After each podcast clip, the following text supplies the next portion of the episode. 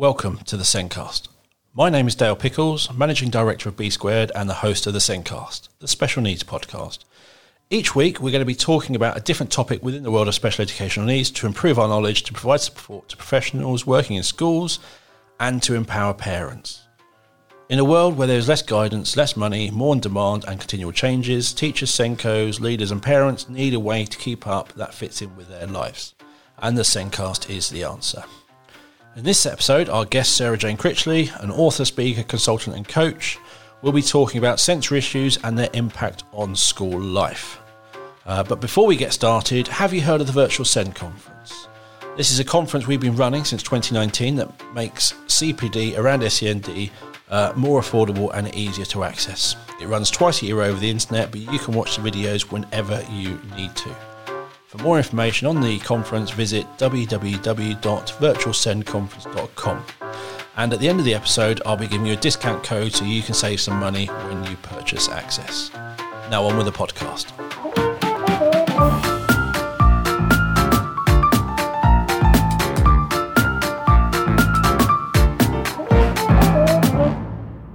This week's show is on how sensory issues can affect school life, whether they are sensory seeking, sensory avoidant, and how schools can make reasonable adjustments. This week, we have one of our regular guests, Sarah Jane Critchley from Different Joy Partnership.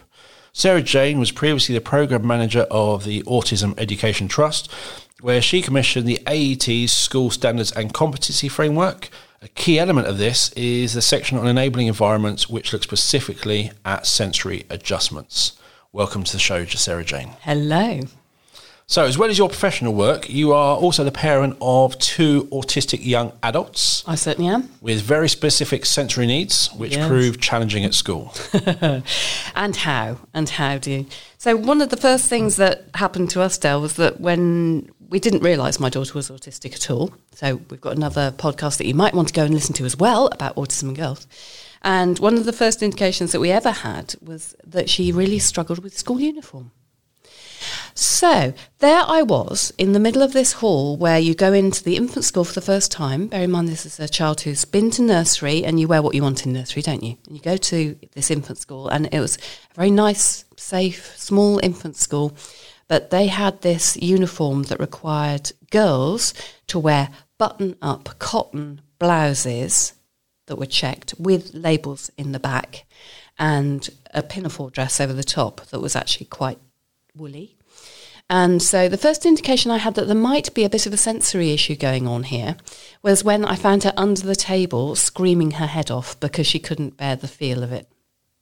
So that was a bit of an indication. I thought, this isn't going entirely well, you know, when they give you the samples to try. And I thought, this is going to be a bit challenging, maybe. So that was when our love for the soft vest first began. Ah, the vest. I'm a lover of a soft vest. so it's kind of, it solved problems for us for years, for absolute years. So it does make a huge, huge difference. And I've done two things today actually to remind me of how sensory has an impact on everybody because it affects every single part of your life. So the first thing I did was I put on some perfume this morning. I hope you're thoroughly appreciative that I put on perfume. I am. It wasn't for you, sorry, Dale, it was for me, but because I love the smell. And that's kind of because you're either sensory avoidant or sensory seeking. And I love the smell of particular perfumes, not others, but particular ones. How about if you really don't care either way? That's what I seem to be. Then that's fine. That's fine for you. But, you know, everybody's different. So I put that on. And something you might want to try, assuming at home that you're not driving at this point, is you might like to pick up a piece of paper and you might like to take your shoe off. And I want you to scrunch that piece of paper up into a ball. And then I want you to put it into your shoe and then put your shoe back on. Now I'd like you to walk around with that piece of paper underneath your foot for a while and see how it feels. So under the foot, not under in the, the toes. You could put it in the toe. Go for broke. I mean, go for it. If you really want to experience a full-on sensory thing, you can put it between your toes, but that would mean you'd have to take your sock off as well. I meant, like at the end of the day, I wouldn't get my foot in. So under the foot, so Actually, you can feel underneath the the um, sole arch. of the foot. Yeah. The arch of the foot, I think, is more sensitive than between your toes. So if you can put it there, and if you can walk around there, and then see how effective you are at managing your day whilst you're doing that. I've actually done that in live events and it's been wonderful because you get occasionally you get people going, What have you done to me? This is ridiculous. It's so uncomfortable. And you can't concentrate. You can't do things when Can't you've got decisions. this thing going wrong. You just can't. And we don't we expect our children at school to be able to cope with all sorts of things because we can't see what's inside their shoe. We can't see what they're experiencing. We're not inside their skin. And so we forget. We don't know. They may not be able to tell us because they might not realise that's what's freaking them out because that's always freaked them out. So we don't know what it is and they may be reacting based on their sensory issues being absolutely triggered. So that's your starter for 10. I hope you've put that in your shoe there at home. I haven't had a chance yet. Maybe later. Sport, sport. um, And you've also you're sound sensitive personally. yes, I am. So is that is that based on the volume or is that frequencies? Is it like a chalkboard thing? Oh, chalkboards were a huge thing. So I'm old enough to remember a chalkboard, lovely listeners, where we did actually have chalkboards and people used to write with chalk on them. And if you write with chalk on a chalkboard, if you've got one at home, it's really good for as an OT tip. If you've got somebody who's got um, processing issues in terms of writing, you can do them a double-sided chalkboard and they get physical feedback from the action of the chalk on the board. Sorry, that's a little top tip. Um, but actually just the feel and the sound of that is actually quite a thing. Um, some people can't bear that. There are some autistic people who can't stand the sound of pencil on paper because pencils sound much louder than pens. Yeah. Gel pens make no sound. Ballpoints usually make less sound, but sometimes the roller ball vibrates, and some people can hear that. Um, hearing the sound of nails down a chalkboard would send me running for the hills. So it's a frequent rather than how loud it is, it's certain frequencies you're particular sensitive noises, particular noises. And I did have this problem, and if my mother's listening, I apologise right now. I'm probably going to over disclose. But my lovely father, for years, was a bit of a loud chewer. And I have a thing called misophonia. I can't bear the sound of chewing. I have to have background in the sound, sound in the background. Otherwise, I, I can't cope with it. I want to hit somebody or run. So it's fight or flight. That's the two things that happen. So anybody who crunches an apple next to my ear is asking for me either to curl up my toes as hard as I can so that I don't actually do something or I'll have to leave. Catherine uh, in our sales team here has the same issue. Oh, it's terrible. It's not too bad if she's eating, Yeah. so she can eat crisps, oh, yeah, I can crunch things. and as long as you're eating crisps while she's eating crisps, that's fine. Yeah. But no eating crisps, Solo crisp eating in the room is not a thing that can happen. no. Yes. And at home, we have to have music on in the background when we eat. We can't have a quiet room. And it's worse with people you know better because you're not masking and you're not Yes. used to masking and you're not prepared to do that. And so your, your tolerance level gets hit faster. But I also find on trains, it's a complete nightmare. So I was about to say, oh. When you're on the train or in a restaurant, restaurants are fine because there's usually a lot of background noise. yes. But on a train, if somebody in the seat behind me, where the sound is funneled round next to the window, if they open a packet of crisps, I'm diving for my headphones. That's the Hearing first thing I have crisps to already. do. It's just horrific. It's horrific. If they do crisps and an apple, we're going two for three. One more, and I'll be over the seat or leaving the carriage. And it's, it's, it's quite hard to filter out your senses, isn't it? Yeah, it So really it's, it's not like you can go, oh, I'll just ignore that crisp eating and carry on with my day. Or if you see someone in a really bad shirt, you kind of be attracted to that shirt from then on, and it's in your mind. Yes. I like bad shirts. Yeah, no, I'm. I'm not. Shirts don't do it for me. Other than just thinking, why did you make that choice? That, but that's a whole different thing. but there are some real advantages as well. So I'm going to give you a, a bit of a positive. So as well as wanting to murder people who come anywhere near me with an apple, um, I, can actually pick out some very specific bits of music. So I'm a choir singer. I sing alto. So those of you who like a nice deep alto voice, this is the best I can do. Sorry, that's me trying. Um, I can pick out that line of music because I can listen for those patterns and I can do that. Whereas some other people might not be able to do that at all. And it's not easy to pick those out. I thought you were going to say something with your hearing while people eat. You can recognise if they need a filling or not, but not that type of hearing. No. No. I was Actually going somewhere musical. totally different. I could recognise that they might need medical help very shortly if they don't move away, but no, no. I've made him laugh now. Um, So, how common are sensory issues? Very.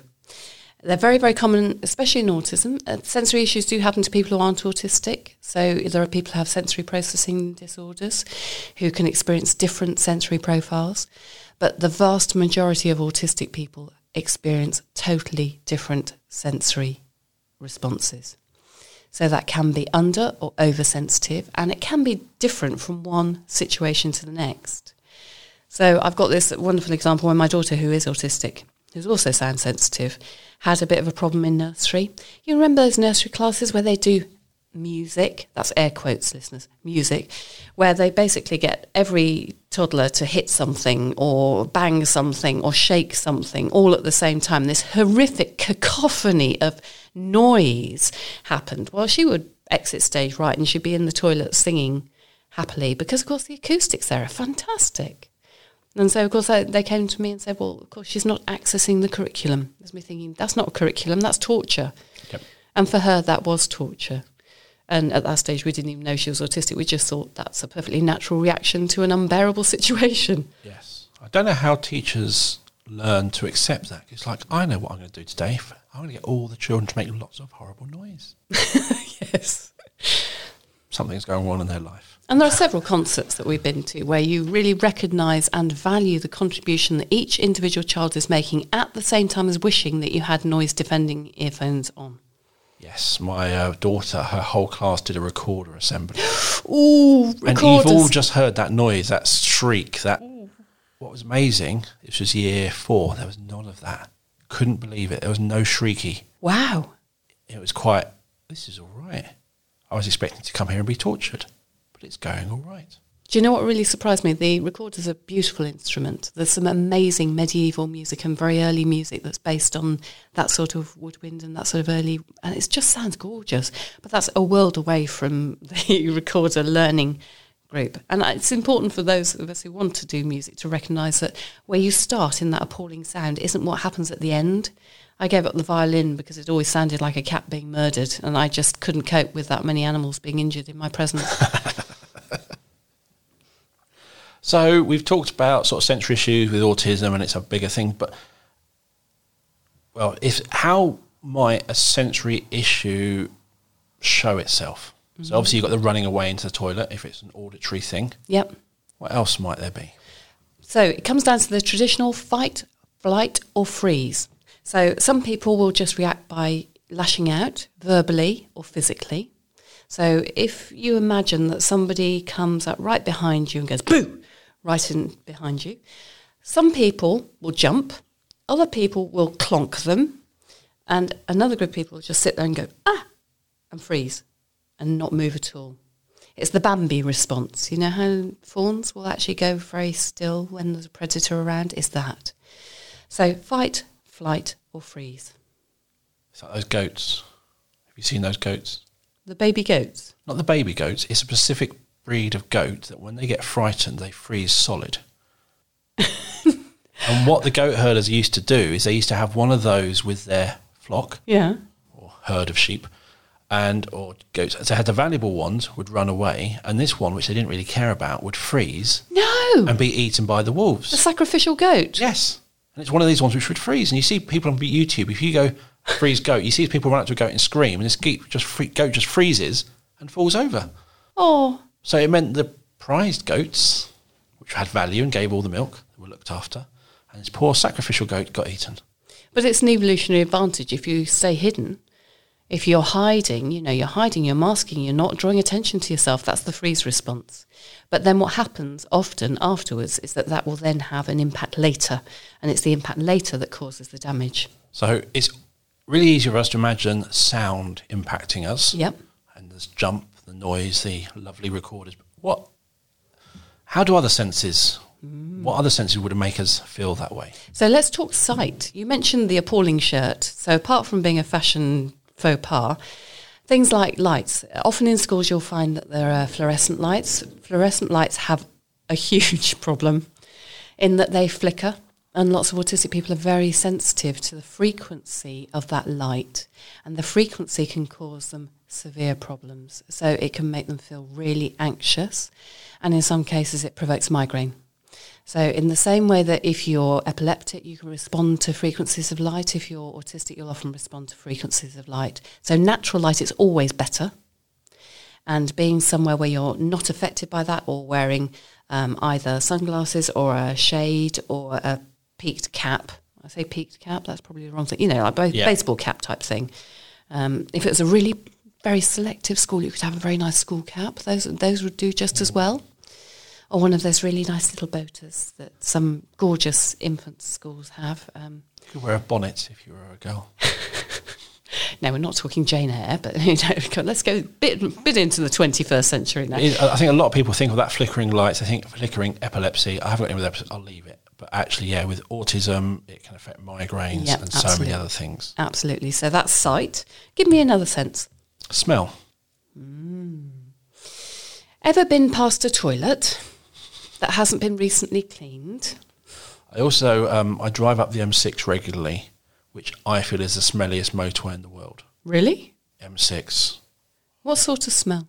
Cow fields. Oh, agriculture. agriculture. You've got a problem with agriculture. Not generally. It just seems the M6 is the worst for it between Birmingham and Manchester. Okay. Not so bad recently, actually. But it used to be for miles at a time, just trying not to breathe. Yes, trying not to breathe isn't generally um, Recognised as a good thing. While driving. So we prefer people to breathe, and breathing deeply is better than breathing shallowly. Now, that's actually a very serious point. So if you're struggling to breathe something in and you don't feel safe and there's a smell that you can't cope with, and you're taking, you take shallower breaths, when you take shallower breaths, you're far more likely to become anxious. You're far more likely to hyperventilate. You're far more likely to feel dizzy and to feel sick and to pass out. That's not good for you. And it's very, very bad for your heart and for your general well being. Deep breaths is good for calming. You don't want to breathe in something if it smells appalling. Deep breath, hold it. and you know, and then let go. Yes. and then let go. So there is something very important about smell. So there's an example I mentioned that I like perfume. Someone I worked with once had a real problem as an autistic adult male. Um, a lovely, lovely guy. Was a doctor. He's, he's very, very highly qualified. Worked at the UN. Um, travelled out. Sorry, EU. Worked out and travelled over to Bruges. Very competent. Very capable. Um, but the minute he smelt Chanel number five, it turned him off like a light switch and he just had a complete shutdown or he ran. And on one occasion, he was in a meeting with us and he actually ran out into Euston Road. And he was lucky that at that particular time there was nothing coming, but his flight response was so provoked by this perfume, he just had to leave. And it, it's not a, oh God, this feels awful, I've got to get out of this. It is the limbic brain kicking off and responding immediately to an existential threat. It is the Tyrannosaurus Rex bearing down on you from the scenery. You're out of there. You don't have time to think about it, you're out of there. I just can't think of that being affected like that by a smell. Yeah. Wow. Yeah. And there's smells in schools are a real thing. Yeah. They're a real thing. Um, smells in teenagers' bedrooms are a real. Thing. Anyone's ever had a teenage boy would recognise that that's a thing, and it's important to point out that sometimes we have differential smell reactions to other people. So some people will smell in ways that we don't find easy to cope with, and we often don't recognise our own smell or are not sensitive to our own smell. So there may be a thing that you may have someone who's got a hygiene issue and you need to have a quiet word with them about their hygiene issue. They may be sensitive to the fact that you've had something to eat or you're wearing a perfume that they don't like and can't cope with, but they may be oblivious to their own smell because that's their smell. So they're habituated to that. That's what they're used to. But there's a, a really good example that an amazing professional I worked with, a fantastic advisory school teacher, was working with this young man and was helping him invigilate for one of his exams. And he was just reacting really strangely when she was doing this, and she couldn't work out why he wasn't focusing on the exams. They prepared him for it, they told him what the questions were going to be structured like, what sort of things might happen. Um, and he was just totally freaked. And it turned out that she'd had a curry the night before and she smelt of garlic, and the garlic was just completely freaking him out. He could not cope with that, and that was enough to ruin his exam. Wow. One, one smell which gets me is, is the smell of a science lab. Oh, yes.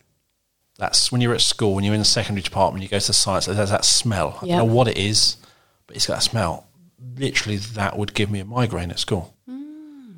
Uh, when I was one of my years at secondary school, we had double science followed by another science. I guarantee by the end of that day, I had a migraine. Ooh. And I was at college. Went, I never went to science block. Went to science block, had that smell. Sure enough, end of that day, had a migraine. Science teachers might be able to tell us which one. Yes, It might well be sulphur, because that's often quite a just that smell. one. It just, I get a migraine. I don't know if it's the smell, the chemical causes migraine, or something going on in my head, not coping with it, gives me the migraine. Yeah. Really interestingly, you can also use that for benefit. So we talked about how sound is a benefit for me in some situations and not in others. For smell, you can use smell to help you to relax. So there are some smells that are really relaxing. That can be very personal, but often lavender is a brilliant one. So if you've got someone who's struggling with stress and anxiety and struggling with sleep, lavender is one of the best things to use as an essential oil. You can pick it up very cheaply from Boots over the counter. You know, it's just one of the things you can pick up and buy. Just sprinkle onto the pillow or put in a bath. It's fab stuff. Um, what other senses? Give me another one. Uh, taste. Taste. Right, I would like you to imagine for the moment that you've just put a chocolate into your mouth. Tell me what it feels like. It's dairy milk. Mm-hmm. So it's a smooth rectangular block, slowly melting, Yes. getting the uh, creamy chocolate around my mouth. Mm-hmm. I'm not sure how far I should go with this. Describe the taste. Um, smooth, creamy, very slight, that chocolate slight bitterness, but mainly the smooth. I can't help but bite it. So what there's a lot going on there, isn't there? So there's the shape, Yep. there's the texture, there's the mouth feel, so how that is when it actually enters your mouth, and then there's the actual flavour and which bits that that relates to. And often in lots of people have different responses to that. So there's a thing about mouthfeel, there's a whole food science around it and how you get things that you want to eat. But lots of people have trouble with particular types of food because they don't conform to what they're able to cope with. So some people will only cope with things that are very crunchy, and crunchy things can be quite calming. So the physical action of having to crunch or chew can be quite calming. Um, and trying to layer those different things together means that you can either that can be something you really love or that can be something that's highly aversive for you that you really really don't like Seeds in tomatoes. ooh Yeah, ooh. Don't like that. now the squish in tomatoes i have a problem with i'm oversharing again but that kind of when you bite into it and it explodes in your mouth and it's just No. oh No. So I can do tomato in cooking, yeah tomato on a pizza, they're better for you cooked tomato. anyway you don't need them raw so i mean there are, there are things that that's a texture thing as well and a I'm now sensory that's a, thing that's a fight or flight thing, isn't it? It's I'm a fight or flight. But so it, but they're actually better for you cooked anyway. So don't don't worry. They're better. The lycopenes, I think it's called, actually um, increase when you cook them. So they're much better for you cooked than raw. Stick to that. Worth knowing. Top tip. So if you think about that, taste can be a massive issue. It can be a massive issue, and that affects your diet, and your diet affects where you get your energy, and your energy affects everything. So if you're only ever eating the same sorts of things, you have a very restricted diet, partly because of the way that it feels in your mouth, and partly because of the way it tastes, and you're sensitive to that. That has a really big impact. And that's a very big thing with autism. Yeah. My sister has to buy Heinz uh, ketchup with chili, Yeah. 15 bottles at a time, to make sure she never runs out. Because you can't get it all the time. No. And it has to be Heinz because somebody else's ketchup is not the same. And it has to be his bottle. Yeah. So you can't have a bottle somewhere else. Mm-hmm. It's got to be his bottle. So there's a lot of, but yeah, food, chicken nuggets with breadcrumbs, Yep. batter, lots of rules so it fits and it conforms and it makes him comfortable, Yeah, happy. absolutely. It's a safety thing. So it's appealing to a part of your brain that isn't logical. And when you understand these things, you can start to make accommodations for them. You can start to use them as a benefit, not to fight them. So touch is quite an obvious one. Sensory, Yes, touch is a good one. deep touch is the light touch. There are all various things around it. Absolutely. So let's think about touch. In schools, touch can be an issue, can't it? Yes. So we've talked about uniforms. There's a big thing about uniforms and about them being sensory welcoming. There are now um, the types of uniform that you can get and different brands that do not have labels. Labels are a big thing. Labels are scratchy and labels are unpleasant. So if you look for uniform, are we allowed to mention trademarks? We're not I- the BBC. I we are, aren't we? I don't care. okay. So M&S, we love M&S. M&S have a whole range of things where they just print onto the clothing. Yep. Lots of other manufacturers now are doing this as well. I think Gap also does the same with lots of their stuff. Yes, they do. But they're a lot more expensive. Um, and because it's just printed, there's no label that's scratchy, there's no label that's itchy, there's no label that's going to cause any problem. Now, that's more of an issue when you get onto school uniforms because they have to be bought from a single supplier. So please, if you are looking at changing your uniform now and you are a school or you're a free school that's setting up, please think about where you're getting them from and whether they're sensory friendly because you have choices about what you choose to get people to buy. So that's a big thing. So we talked about uniform. If we talk about touch, some people need firm pressure to feel safe. So if you are feeling really anxious, one of the things that we often do in autism and works for everybody is actually having something quite heavy. So a heavy backpack, although it's not good for your back to have all the time, can help to calm and to ground people.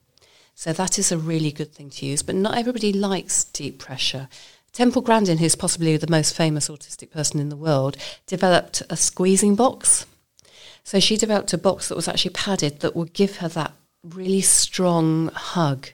But there are other ways of doing it. So um, lots of schools now, if you look at sportswear, they have compression clothing. Yep. So that gives you the same feeling, and you can get it from mainstream sports outlets, none of whom I will mention because I'm not that good at team sports.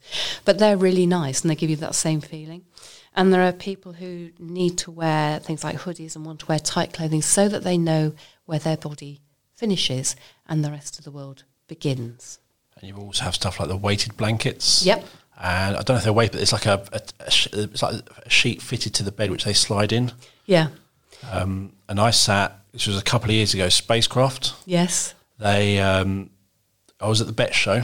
So if you've not been to the Bett Show, it's a big technology show. Really busy. Forty thousand people over four days.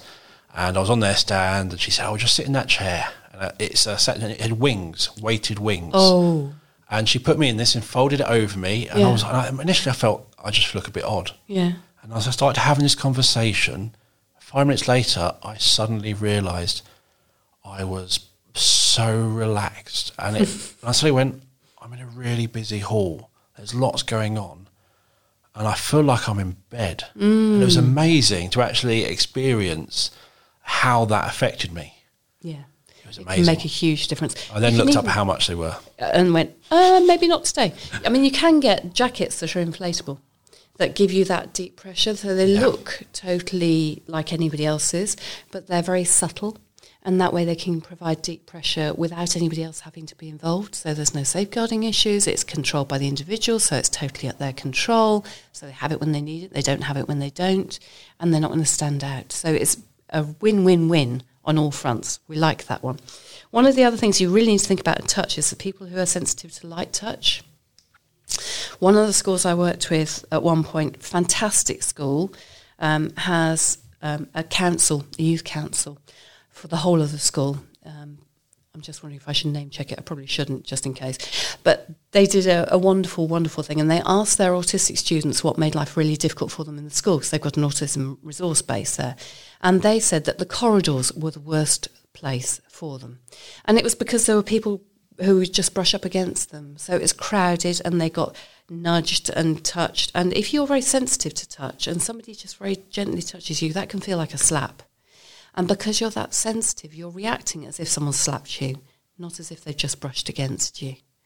So that can make a difference in terms of schools. What you can do that will help is to allow them to travel at times that are less busy. So you can let them out of class five minutes earlier. You can send them to the next one five minutes earlier. You know, give them that Yeah. space and time to do that because you may not be able to make your building significantly bigger just by clicking your fingers, if only it were that simple. And then you've also got the children who don't like being touched. That's Yep. often more of an anxiety thing, but they might be really comfortable. You, a TA, may walk up um, and to reassure them, they put their hand on their shoulder, and that just goes so wrong. Yes. And I actually think unwanted touch is a big issue anyway. And I think we generally shouldn't be touching people unless they've given permission. There is a huge thing about um, proximal space. So the amount of proximity that you allow that you, that you need. If you have autistic pupils in your school or you have people who've got sensory issues, they need more space to feel safe. And that makes a huge difference. Um, and there was a wonderful school that was actually built that allowed more space for people. So there is a ratio that you have when you're building schools. That's how much space you get per pupil. Yep. Um, if you have any choice, make it bigger. and if you have any choice, make the corridors bigger.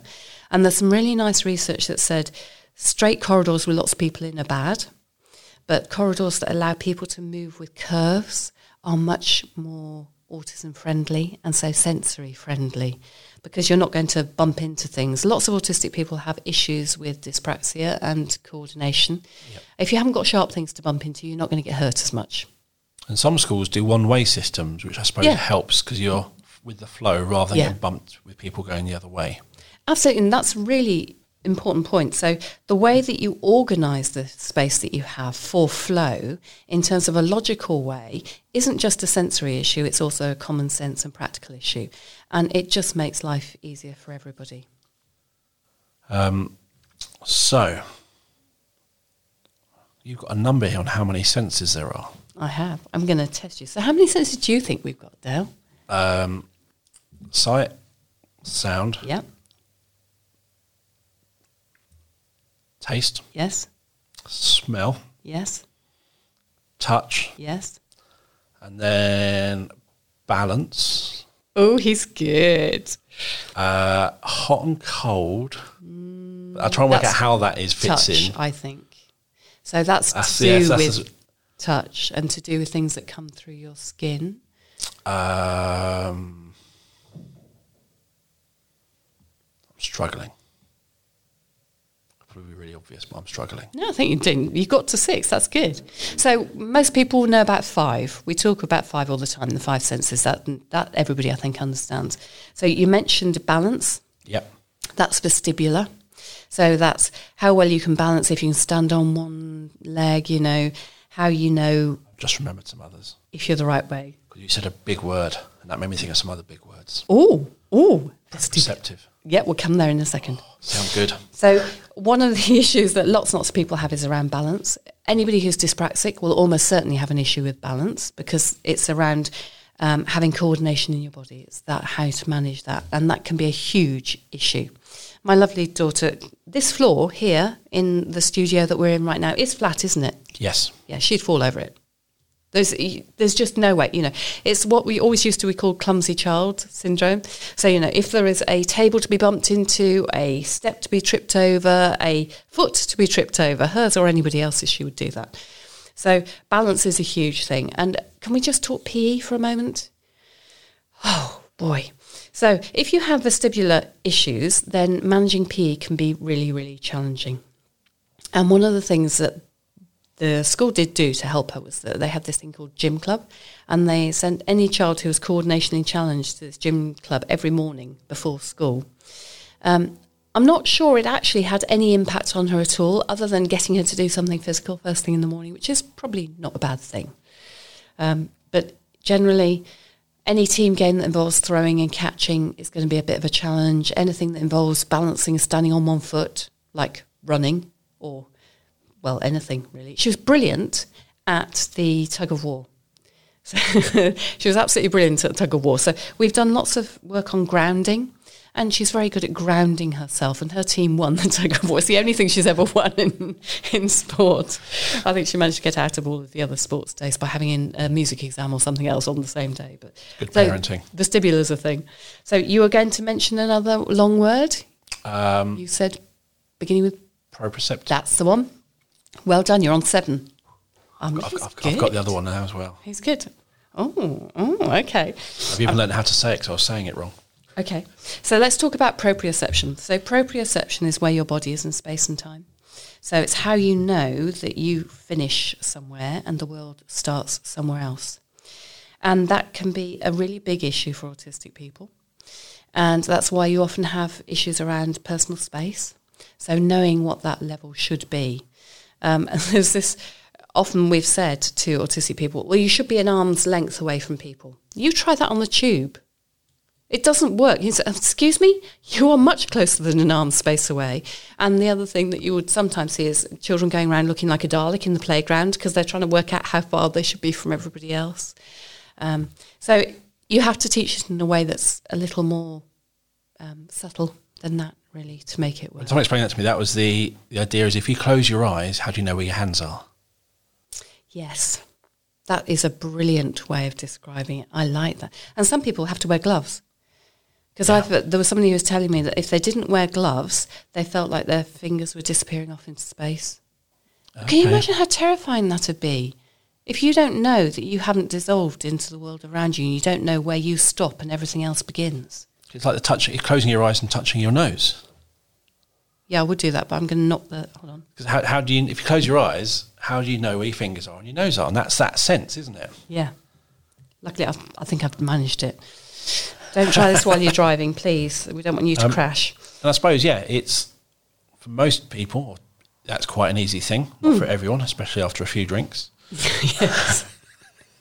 Um, but yeah, it's, it's, you, you take it for granted that everyone can do that and everyone has that same expect uh, same uh, ability and understanding that you, when you sit there and take it apart, it's really hard to comprehend. It is, and it's particularly difficult because if you if you have a sensory issue, whatever the sensory issue is, you've probably had it all of your life. So if somebody came to you and said, "Have you got any sensory issues, Dale?" you might entirely say, "Actually, no. What are you talking about?" Because that has always been your experience. So even though, as practitioners and as teachers and as parents, we want to say, look, I know there's something going on here and I'm wanting to work out what it is, it, it's not easy always to uncover what that is. So it takes a bit of detective work to work out what it is. So somebody is actually pulling at the back of their shirt, then it's probably an indication. If they're squirming away from a label, it's probably an indication. If they scream when you try and put something on them, it's probably an indication. You know, you kind of have to work these things out. It's my sister when she was the, doing the whole EHCP process. Yeah. The question came up is, would you describe your home life as normal? What on earth is that? And it's What the whole is con- normal? yeah. So your senses, you said, do you have a sensory issue? It's like, well, no, because what I everything is normal. Hmm. Everything I perceive is what I think everyone else perceives. Yeah. So that ev- what I, happens to me is everyone else happens. I've learned what happens with me isn't what everyone else happens. There's things I do, others don't. So, but it takes a while when it's, as you get older to maybe realise that. Absolutely. You can't do that as a child. Go, I've just realised that my sense is different to everyone else's. no.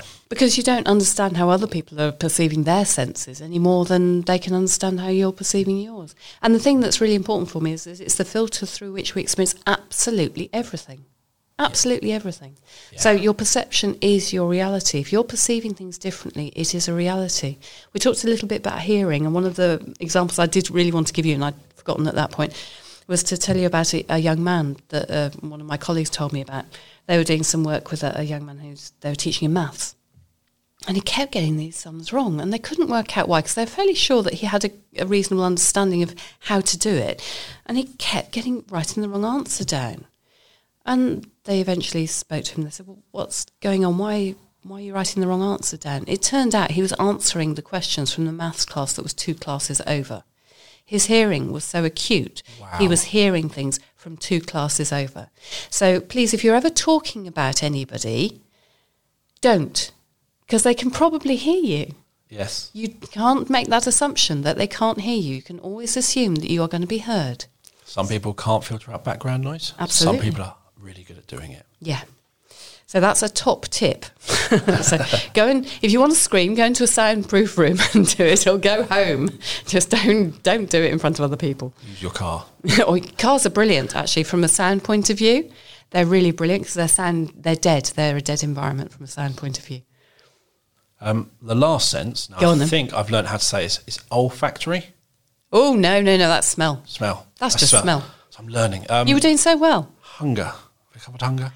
Part of one that I'm about to tell you about. See, it gives me all the right lines. I don't- I Absolutely don't- brilliant. in our um, sensory and physical framework, we had a load of senses. Yeah. I have always big words, and I'm learning what they all are. It doesn't sound great, but I'm still learning what they all are. And I said, I said it as olfact, something. and Like, Olfactory. yeah, I said It's it very badly. And it's like How you can say it. 'cause now I know how to say it. But yes, I'm learning. So, what we're talking about is interoception. So, interoception is the eighth sense. It's something we're, we're newly becoming familiar with. And it's basically the sense that describes what happens inside of your body and how you get those signals and understand them. So, it could be, Am I hungry? It could be, Am I tired? It could be, Do I need to go to the toilet? And lots of people don't get those messages in the same way. So you'll find sometimes that if you have an autistic person who's really captivated by what they're doing, they will forget to eat. I know loads of people who forget to eat. If I'm really on a flow, in flow, and I'm writing something, you know, I can get to three o'clock in the afternoon. I suddenly think, oh, rats, I'm really hungry. And then they tip into getting hangry because actually their blood sugar level has crashed. Yep. They haven't remembered to eat. They haven't remembered to drink. They desperately need to go to the loo. And they've suddenly realised it's got dark and they weren't paying attention. You know, all those things happen. So it's, it's a sense called interoception. There's a really fantastic piece of work that's currently being done by um, a Dr. Critchley in the University of Brighton. He's no relation. I really, really want to get in touch with him. So, Dr. Critchley, if you are listening, I want to be in touch with you because I need to know more about this. And he's doing some work on whether having a better understanding of interoception affects levels of anxiety. Because I think it definitely will. And I think that will be really, really interesting in looking to develop an app that will help you to get that feedback so that you feel more safe and more secure. I've got so, I've got so many questions on those uh, hypochondriacs. Mm. Is that they've just got a raised sense? Yes. There is a massive thing about pain being different as well. I was Can we about- please just talk about pain for a Let's moment? say, is pain touch or is pain that? When I have a headache, or if I've got a stomach ache, is that a pain or is that? I think pain is multifactorial. So way back, way, Pain's way, way, way, probably- way back when. Go on. Pa- Pain is probably the extreme of any sense. Yes, but it is affected by your mental outlook. It's affected by your physio- physiological state. It's affected by what you know and expect. So there's some really interesting. Yeah, well, we're probably not going to go there. All right, we will go there, but not just yet. So there are things that will actually decrease your experience of pain. So any those of us who have had children, and those of us who are fortunate enough to go through preparation with the National Childbirth Trust, um, will have been taught things like breathing exercises. Will have been taught that understanding what's about to happen will lower your stress response. We will be taught that breathing slowly and low will lower your stress result, response. The lovely Peter Vermeulen, um, who works in Belgium, actually came up with some information that was talking about how people's pain responses are lowered just by knowing what's going to happen. Yeah.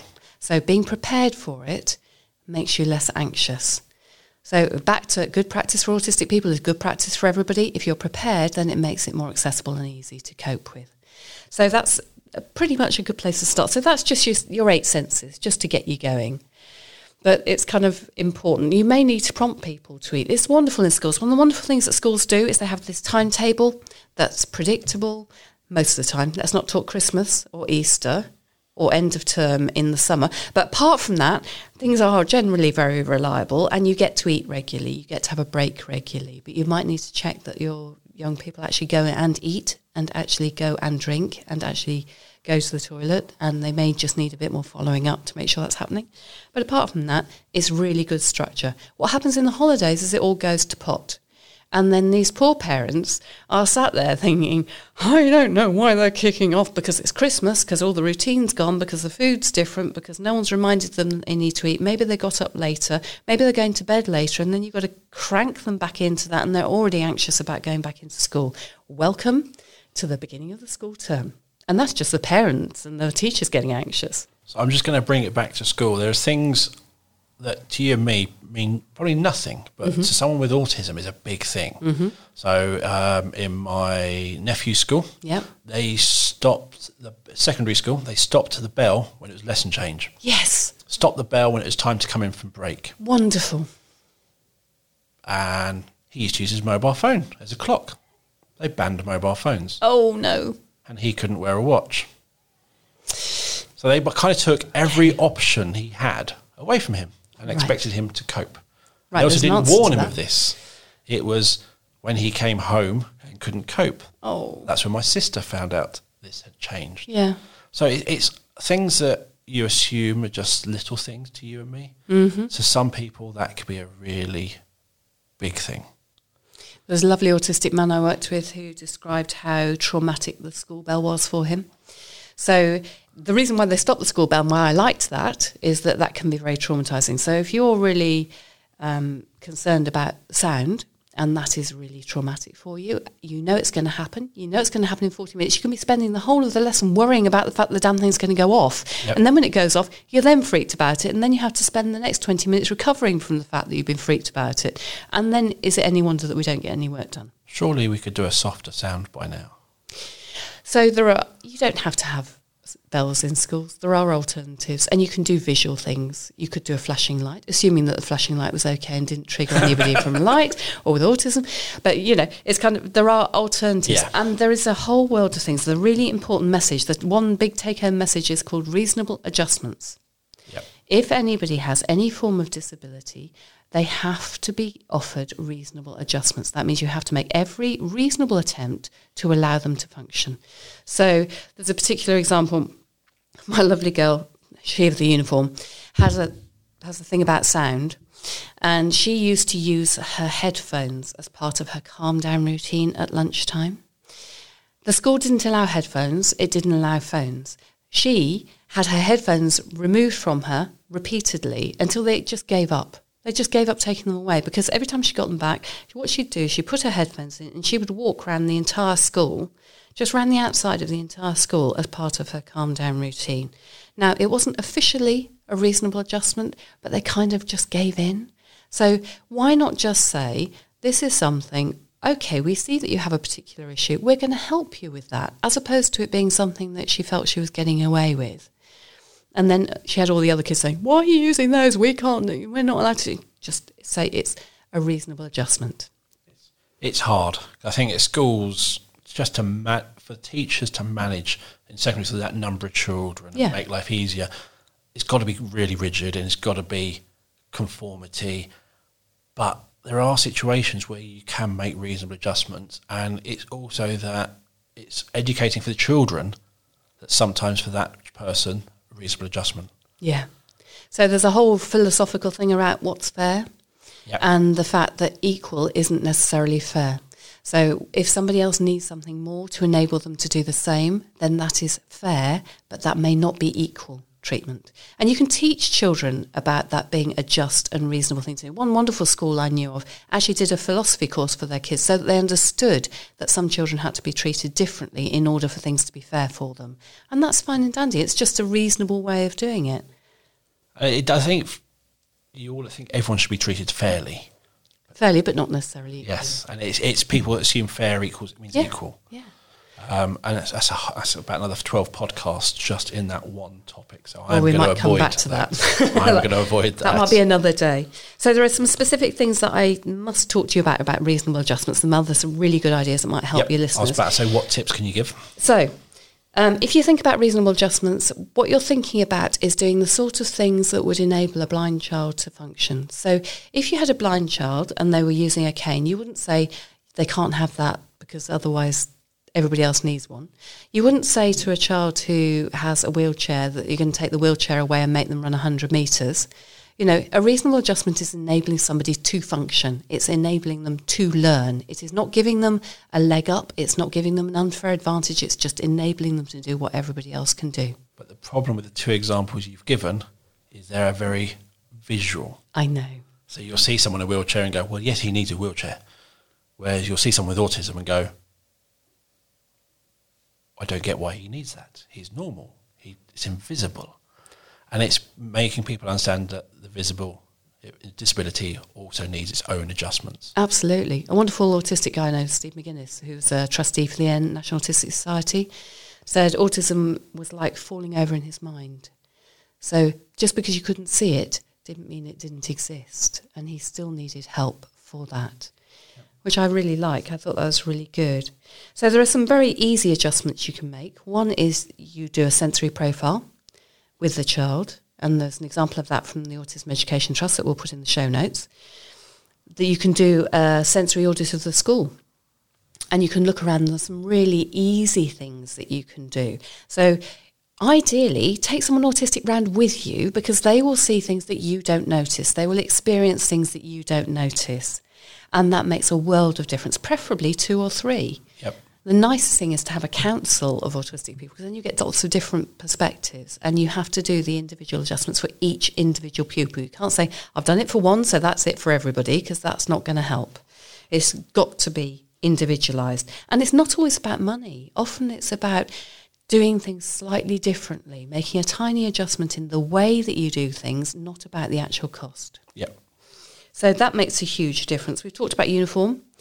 You can offer things like um, break cards. So if anyone's becoming overwhelmed, if the sensory issues are too much, you can offer them a quiet place to be. Having um, games and clubs in the library is fantastic, somewhere quieter for people to be so they don't have to be out in the playground. Computer club has been a fantastic thing. Um, my boys' school did an amazing thing. He desperately wanted to do Dungeons and Dragons, and he struggled with social. So he lobbied them. He's pretty good at that um, until they gave in and allowed him to do a D&D club in the library. And so he set up this club. It was fantastic. Then they moved it from the library to one of the labs because the sixth formers were doing their lab work there because it was quieter and they were being picked on in the library. So they found somewhere quieter. He then got a group of lovely, interesting friends who he's still really close friends with because he was able to do that. And now they say they would vote him in as the leader because he's been running these campaigns since he was 12. You know, that cost the school nothing. It required no supervision. It was in a space they had already, and it made a world of difference, not just to him, but the other boys who got to join in. There's lots of little things. I've heard of schools where they allow certain pupils to enter the classroom early. Yep. So they don't have that big ma- um, rush putting their stuff in the locker with everyone else. They can just come in and they put their bag away and Yep. sit in the class. Lockers are a thing. Yes. Lockers are a thing. So lockers are a thing because they're usually in corridors. They're a thing because they're usually tiered. So you can have somebody dropping stuff on your head or trying to get come too close around your feet because they're in the one underneath. So that can be an issue. If you put a locker in a quieter space or in a different room or somewhere, if you have an additional learning support area that's quieter, often you can put a locker in there and that can be helpful instead. So that's another thing that can help. Um, what else have we got? So we've got uniform. Oh, colours. There's a thing about colour theory. So um, I was listening to the amazing Professor Barry Carpenter, who's done lots of work on complex needs and disabilities, done some really wonderful work on accessible schools. And he was involved in a PhD project. He supervised a PhD student who did some study into what colours are effective for autistic pupils, and as in less arousing for all pupils. And despite the fact that my favourite colour, dear listeners, is red, and I'm wearing red right now, that's the worst possible colour, apparently, for most autistic students. And the best colours are soft colours. They tend to be softer colour, um, grey, or soft pink, or a nice, gentle purple. Getting the pastels out. Yeah, it's just less arousing. There's something Yeah. also about displays. So there's always this um, tension between having displays that are stimulating for all children and having displays that are just too much and overwhelming. So if you have a low arousal approach, you can still have things that will actually highlight nice work, but you would put them in a display that has a border on it. And you'd make sure that there aren't too many things that are dangling. Things that dangle, flash, sparkle, or shine are either going to freak out or captivate your your autistic students. So my lovely daughter, again, sorry, that's another example of hers, um, wasn't very good at PE because she spent ages looking at the dust motes that were sparkling through the sunlight that came into the hall, and of course she then missed the ball that was thrown to her because she was busy watching these dust motes. Just it she couldn't focus on them at all. That took me straight back to assembly in primary school. Yeah. Looking up and watching the dust. But it's, it comes down to, um, with the rule, with the borders around, you, it's basically rules based. Yeah. If there's a board around it, it's display. And the spinning things, it's the unpredictability. Yes. When it's going to flash, Yes. when it's going to do this, when it's going to do that. Why is it spinning that way and not that way? What's causing that? There's just so many things you could think about, which is just distracting. Absolutely. And it's about meaning that the, the young person can actually learn. We're trying to get them into school so they can learn. And if they're distracted or upset, they can't. Um, so you mentioned earlier the um, places where someone can go. Yep. So with my nephew, took a while to get there. Um, he used to have uh, anxiety card Yep. because he didn't want Love to those. stick his hand up and say, "Please, sir, uh, I'm not really coping at the moment. Can I go?" He would. He would, he just showed a card. Yeah. Had to be the right card. Couldn't be a paper card. Had to Mm-hmm. be. A, but once you got the texture right, it was something he could then use just to sort of not draw attention, Yes. but just flag up, "I'm not coping," and he could then go off and go to the quiet area, which I think that works really well. Yeah, absolutely. So um, there's some really nice tools in Tools for Teachers from the uh, Autism Education Trust, and they've got some really nice examples of timeout cards or time in. So if you want time with your special interest, you tend not to do that as much at school, but you might want that in break time or at lunchtime. Um, and they're an easy way of very subtly allowing a young person to leave. And as you get older, you don't want to stand out. You want to be exactly the same as everyone else and not have anything that's visible. So there are ways that you can do it quite subtly. Yeah. And teachers have to know that that's going to be something that they might need rather than sort of going and standing over somebody and saying, Oh, Johnny, do you need to go out because you're getting a bit frustrated? Yes. Well, yeah, I'm out of here. right. You can, you can also use those cards. My nephew uh, will never ask questions. Ah, yes. So if you've just done a lovely spiel, although this isn't sensory, but lovely spiel, all the stuff you want Yeah. to do, and he's looking at you going, I have no idea what you're on about. He will never say that. He'll just sit there, hopefully ask a friend, Yeah. who'll just sit there quietly and do nothing. So just having another way where that child can actually just raise without drawing attention to himself, I'm not quite sure what to do. Hmm. So you can then go and ask, right, and just cover it again. It's, it's little adjustments. It's not expensive. Yeah, and those of you who are really crafty and have Toblerone bars boxes left over from Christmas, you can actually do a three part one of those that says, I'm okay, I'm not sure, I need to ask somebody, and I need to get out of here. And you can put one of those on each side of it and colour code it, and then any pupil, all pupils can have this. So if all pupils have it, it's accessible for all. It's not kind of singling anybody out, it's what the whole class is using. And as a teacher at the front of the class, you can see just by looking at the colours where you need to provide extra help. And that's really useful. There's lots of things I've heard about people. They've they're not confident, they're not happy, but they don't want to stick their hand up and raise Yeah. tension. So Yeah. any way you can allow someone to raise a concern or raise anything in a subtle way which doesn't draw attention is, is only going to benefit. Yeah, it's brilliant. Absolutely brilliant. So again, it's one of those simple things that actually cost nothing. But the other thing that might be really helpful is I just need to talk to you a little bit about sensory rooms. Oh, I've got, got a thing about sensory rooms. So sensory rooms can be absolutely marvellous. They're a wonderful resource if you have the space and the money and you know what you're doing with them. I would highly recommend the work of the lovely Joanna Grace, um, who's done some work on some research on how sensory rooms are used. The issue is that sensory adjustments have to work for the individual pupil. So having a room that has nice lights and a ball pit and maybe a soft crash mat may look good, but it might not actually be what that young person needs. And if you provide it for one young person and then you get another autistic pupil or another pupil who needs a sensory adjustment, that might not actually fit them. So it's what is it you're trying to do and how can you solve that particular need? It has to be bespoke and you have to just think it through. And thinking it through means talking to the young person themselves. It means talking to their parent or carer, the person who knows them best. And it means looking at the environment that you're putting them in and thinking about what particular challenges that might give them. And if in doubt, use an, ask an autistic person because they'll tell you first. So um, I've seen lots of sensory walks in schools that I've gone round, and I've seen stuff sort of along the sides of corridors, so you can just feel your way around the school. Does, does that do a similar job to a sensory room, or is that a specific thing you'll go and do? Because to me, that makes it. If, if someone's like the stimulus, physical stimulus, they can walk along and feel and be stimulated.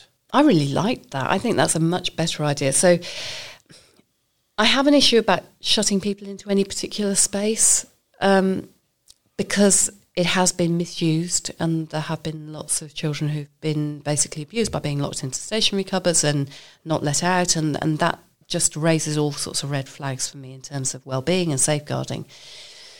And there are spaces where you might want somebody to be able to release tension safely. That's a different thing. That's not the same thing for me as a sensory room. So I much prefer something where you can go to something to experience what you want and leave as you choose.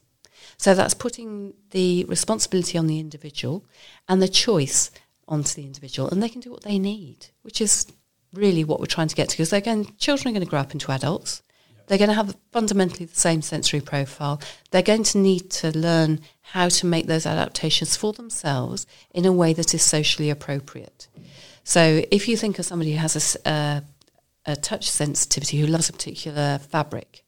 Um, there was one example of a, a young man who loved ladies' tights, and he would touch the leg of his TA because she wore tights. Now, that's cute in infant school, it's cute in nursery, it's really not cute in secondary, and it's arrestable in adulthood. So, for him, what we would suggest is giving him that material to be able to hold in his hand, to put in his pocket. You know, he can still feel that, but he's not going to get into trouble for that. Yeah. So it's finding ways of accommodating that sensory need in a way that is not going to leave a vulnerability for the future. And it's also probably not misunderstood. He's not touching legs, which is generally a bad material. Yes, absolutely. and that's a, that's a very big difference. Yes, and it's understanding that he's not grabbing her leg. Yep. it's her leg. Yep. He's grabbing material. Exactly. And that needs to be aware. Now, you, I think you, you said sensory is huge. Lots of people have sensory issues. Yep. And one of the things I was just thinking about is how widespread it is. Is uh, when we all go home and relax. Mm. So uh, you might be a pajama person. Mm-hmm. You might be uh, a blanket on the sofa person. Um, and then you'll get your favourite drink. Yes. It might be a hot chocolate. Mm-hmm. Might be a prosecco. but generally, what you're going for is sensory input. Yeah. You're going for a soft blanket. You're going for your favourite sofa, which makes you calm. You've got that drink, which just make it all, it's all designed to make you calm. So therefore, if we're all ha- creatures of habit and going into these routines at home, then that tells us how much senses are impacting us. Mm. So for those with sensory issues, it's going to be a big and big. But how sort of what percentage of people have sort of sensory needs? We honestly don't know. We honestly don't know because a lot of people haven't even been investigated. And I think if you have anybody who you're beginning to see that there are things that are causing you concern, or you think that they're behaving in a way where they're really uncomfortable in their own skin, then it's worth asking for a specialist OT referral, an occupational therapy referral, because they're the experts in sensory. They're the best people to talk to. And they'll actually also give you a whole set of recommendations to do at home or at school, which can be really, really helpful. But I think actually that sensory issues are the one thing that is least understood and least well accommodated in general life. And I think we would all be a lot calmer if we actually did our nice soft blanket, nice hot chocolate on the sofa, in our PJs, or whatever our particular version of that is. And I suppose a lot of that sensory is really linked to anxiety, isn't yeah, it? Yeah, absolutely. Huge links. Um, yeah, so feeling something calms you. It's that anxiety. Yes um, and if you can't get that sense, your anxiety is going to go through the roof. You're not going to be relaxed. Um, and that's when things won't go well. Yeah, fantastic autistic woman who I coach. Um, we'd been working together for a while and we were talking about sensory issues. We did a profile and we were talking about the fact she's sound sensitive. And she got a pair of noise depending headphones. We've talked about particular brands that we might recommend. Um, and she tried, bought some of those as a special treat for the first time. And she put those on and went out in public. And she actually felt that she could breathe for the first time. She hadn't realized what a relief it was. She just kind of went, ah. and it meant that she could cope with going out for a shopping trip. And she was so severely impacted. She couldn't go out in public. She struggled to leave her house. And this was a really world life changing thing for her. And it's so simple. It's so simple, but we just don't realise that it could happen. I'm, I'm a big advocate for uh, noise cancelling headphones. I um, we've got a number of schools in Scotland. and Yeah. I'm not going to drive all that way, so I fly up. Yeah. But um, flying is noisy. Mm. The airport noisy, and I consider myself to be neurotypical. But the more I talk to experts, the more I'm not sure I am.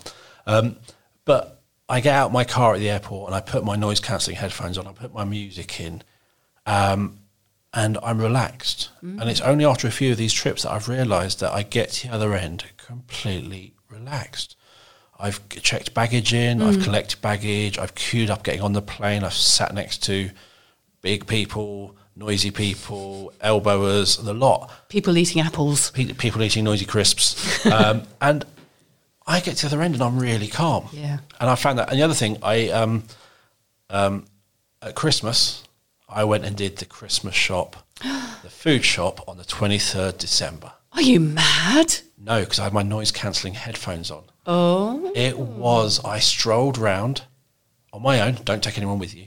Go on your own with noise cancelling headphones on with your music on. Yeah. And it was fun because I was looking at kids who were obviously more or less screaming, not happy. Mm. And I couldn't hear it because I had my music on. And it was like I was in a bubble of calm. Yes. And the whole world around me was apparently jolly for Christmas, but not in that supermarket. um, it was just really, again, you can just make this bubble of calm. And again, if I'm neurotypical and that's making my life easier and better, then I'm going to recommend it to everyone. But if you can't cope with that, just to think about how every situation is just hard to cope with. Yeah. So what we often see is what we euphemistically term behaviour, when actually it's a lack of adjustment. Yes. And if you are struggling with that and you're struggling with that again and again and again, you are going to really kick off in some way or other because it's just impossible. And if you're not doing that, then what happens is you'll internalize it and you'll suffer from other health issues as a result of just having that ongoing stress and anxiety. And it's toxic, it's not good. One of the things um, I was talking to someone recently, and it was like um, when someone's having that freak out, they're having that meltdown, um, and then I, she was saying that she then watched two or three people go and try and talk to that person. Oh, no, really? Problem is, that person had a freak out because they were overloaded. Yeah. Then having three people talk to them was still keeping that arousal really high. Yeah. And they weren't having that chance to calm down. And it's, it's realizing that you're trying to help, but sometimes it's just taking that step back or making sure there's only one person Yes. just calmly. Um, there's somebody I know um, at a party, he, they had autism. Um, music was on, everything was good. The smoke machine came on, everything was good. And then the fire alarm went off. Oh, no. Um, but their parents weren't there. So I had the choice of he was trying to, he was just not coping. He was having a meltdown. It's like, well, I can't take you outside because you'll just go and run. Yeah. But you're and uh, I can't take you to the uh, entrance hall because the fire alarm's just going off in there. Yeah. Um, and he was, and I literally just had to say to him, I need you to take my hand, and then I can take you outside. Yeah. But you have to hold my hand the whole time. It was just saying it calmly, and just put my hand there. And it took him a while, but he obviously processed what his options were Yeah. and took my hand and we walked outside and we sat outside where it was quiet and he understood that he had to hold my hand and his mum showed up and it was but it was making sure it was just giving him options Brilliant. which is always a good thing Yes. um, and presenting that information calmly and not rushing him Calm, low, and slow. yes Works like a treat. did and it was really amazing because I, I, I've not been in that situation before but I've been to lots of schools I've read about it I've heard about all these stories and it really helped him it was a really positive experience for me just seeing how he's freaking out but he is there underneath that freak out Absolutely. he is there hidden in that ball and he was able to take that information in and make a decision and move on but it had to be at his speed Definitely. That's a brilliant example. I love that one.